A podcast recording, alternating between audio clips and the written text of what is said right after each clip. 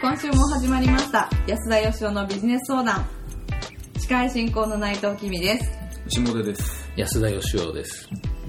本日は嬉しいお知らせがございます、はい何ですか、えー今週からプレゼントが変わりますほほはいご質問をしてくださった方全員にドリームワンさんから発売されている失敗から学ぶ会社の伸ばし方のインタビューレポートさらにはい質問が採用された方から抽選で5名の方になんと1万円相当の DVD をプレゼントさせていただきますおおー素晴らしいえ DVD というのはその失敗から学ぶ会社の伸ばし方のインタビューの DVD ってことですねそのレポートのやつのはいすごいですねこの間まであの白黒 PDF7 枚ぐらいのプレゼントでしたからね、 はい随分グレードアップしましたけどこれどんなものなんですかこのインタこビれューはですね、そのドリームワンさんから発売されてるんですけど、はいあの僕のまあ基本的にインタビューで構成されてるんですね。はいはいはいえーまあ、本に書いたこととかですね、それ以外の、まあ、20年間でどんなことやってきたのかというのを、もうあれやこれやいろいろこうインタビューしていただいて、うんうんまあ、それをかっこよくまとめていただいた。なるほど、まあ、かなりあの、えーかっこよく作っていただいたようなも んですね。失敗から学ぶということはあの例の民事再生あたりのはい、まあその辺が大きな、はいえーはいテーマになってますね。なるほど本や講演では知ることができなかった話が満載って書いてますねはい、結構いろいろ入ってますね。はい、なるほどじゃあここでしか聞けない話があります。はい、はいわかりましたありがとうございますということで、えー今回以降ご質問いただいた方にはそういった形でプレゼントを送らせていただきますので、はいぜひ、えーどしどしご質問をですねお寄せいただきたいなと思いますはいはいというところででいつもえーの質問に入っていきますか、はいじゃあ今週のえー質問を進めていきましょうはい、えー今週はこんな質問をいただいております、はい当社はコンサルティング会社ですコンサル手法の仕組み化つまりマニュアル化をしたいと考えていますがなかなかできませんどうしたら良いでしょうかというご質問をいただきましたはい、えー管理職の方ですかねはい管理職の方ですはい、ありがとうございます。えーコンサルティングをどはういマニュアル化するかと、これでも、ね、我々もその Y キューブ時代もそうですコねン。サルティング会社でしたからね、はい、苦労しましたね。そうですよね、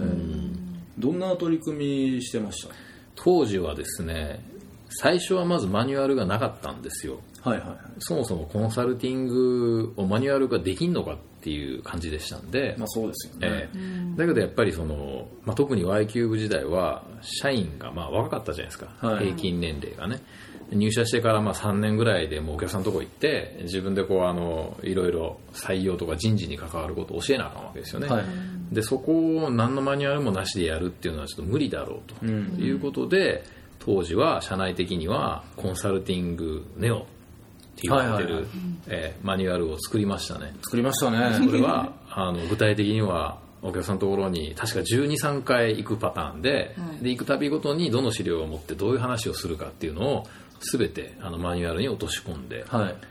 ていうようなものを作りましたですね当時結構厳しくそれ絶対やれっていうのは、まあ、当然なんですけど、はいそれ以外のことをやるなっていう指示もでかかったですよねあそんなし出てました安田さんが言ってました そうでしたっけだから12回訪問するなら訪問するで、ああそそのれ以上には訪問する訪な問するなとええそれはそうなんですよねそれはですから人によってやっぱりその誰に発注したかによって訪問件数とか、はいえーサービスの内容があまりにも大きく変わるのはまずいだろうと、うん、でそれはねやっぱ売り上げが10億を超えたぐらいの時からやっぱ大きくなる会社っていうのはその値段とサービスの中身、要するに商品が買う人によって変わってはならないっていうことを教えてもらって、二重価格と呼ばれるような、そうですねそれがあったら絶対大きくならないよと、うんいうことを何人かの社長に教えてもらって、なるほどでやったんですよだけどやっぱりあのやってみてかなりあの平均的な底上げはできたんですよね、はいはい、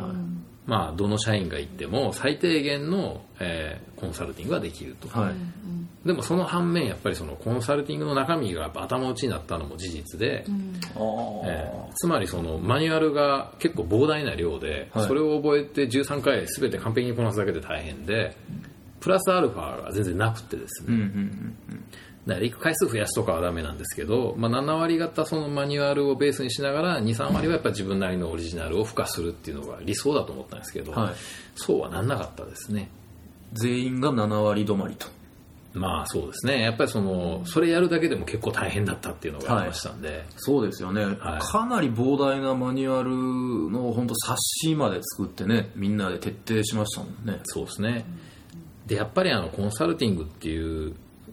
まあ、その、商品の特徴からしはて、い本当は、あの、一社一社、うん一人一人、オリジナリティのある提案なりね、ソはいリューションを出さなあかんわけじゃないですか。はいでも、なかなかやっぱそういうふうにはなんなくって、まあ、結局マニュアル化した時点で他社も、まあ、真似できちゃうわけですよね。そうですね全く同じサービスをやろうと思えばできてしまう。はいはいはいそれがだから、すごい大きな悩みでしたね。あー結局あれですかねそのマニュアルの内容みたいなのが流出してたりしたんですかねまあそれは多分してると思いますね、あーええお客さんに全部渡してるわけなんでそうですよねええまあだからこ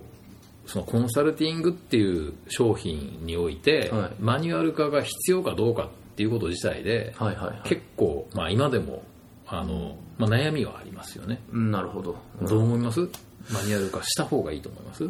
難しいですね、まあ、僕の主戦場でいうとクリエイティブっていうところなんですけど、はいやっぱここも人に依存しまくる職業というか、うんなかなかこうベースライン揃えるって難しいんですよねでもそれがゆえに会社が大きくなっていかないとかあの会社への発注じゃなくて個人への発注で結果として腕が上がったら独立していく、お客さんと一緒にみたいな、大体どこも同じ課題を抱えてて、まあ、コンサルティングっていうと多少ちょっと規模感大きくなるイメージはあるんですけど、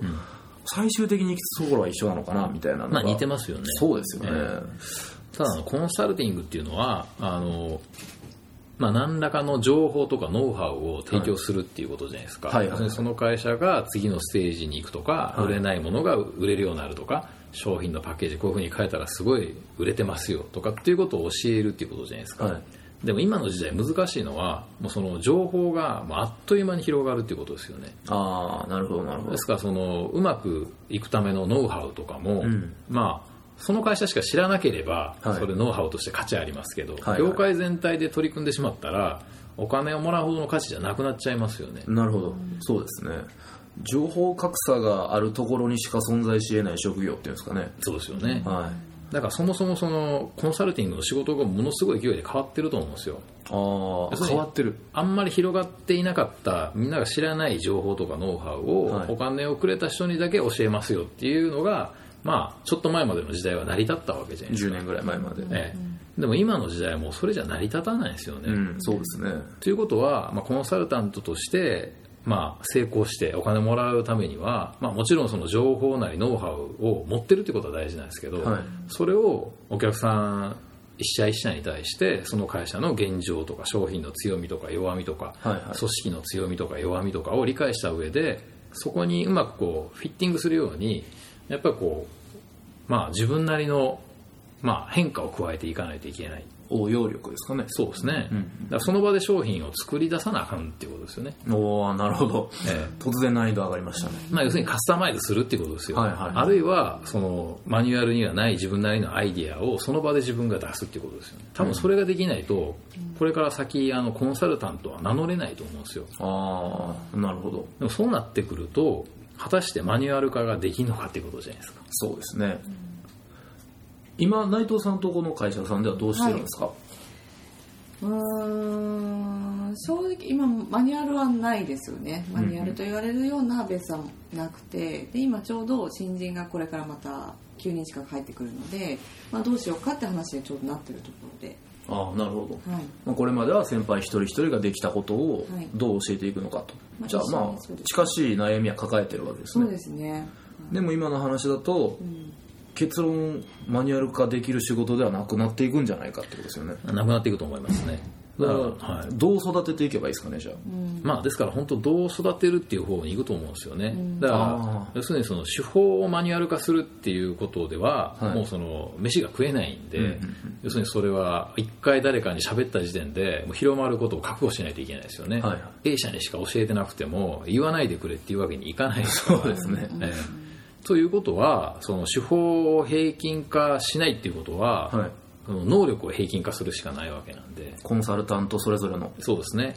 だからそのコンサルティングの手法のマニュアル化ではなくてコンサルタントを育てるためのあー育成の方のマニュアル化かなと思うんですよなるほどなるほどただあのどんな人でもそのレベルにするっていうのは無理だと思うんでそうですねやっぱりそれは採用とセットかなと思いますね、うんえー自分でその場で考えてアイディアなりアレンジを加えることができるとはいそうなる可能性のある人に、えー最も、えーうまくいく育成プログラムを掛け合わせるとなるほどなるほどそれしかないんじゃないですかねカスタマイズ性応用力を持つ人持につ人教えていくそうですねまあ育てるためのプログラム作りプラスその素質のある人の採用なるほどはいわかりましたいや今日は非常にいい結 論になったんじゃないかなとよかったですはい、ええ僕がなんか、ね、評価するわけじゃないんですけどもあじゃあ最後に、はいあのそういう素質を持った人を見抜くコツみたいなのがあれば、うん見抜くコツですか、はうんやっぱりねあの多分性格だと思うんですけども、いはい、なんか他の人が気に留めないものとかにあー興味を持ったりとかあんまりこう考える必要のないことを、まあ、考えてしまうような人、うんそういう人が向いてると思いますけどね、ええどうしてですか、なんかほとんどの人はあの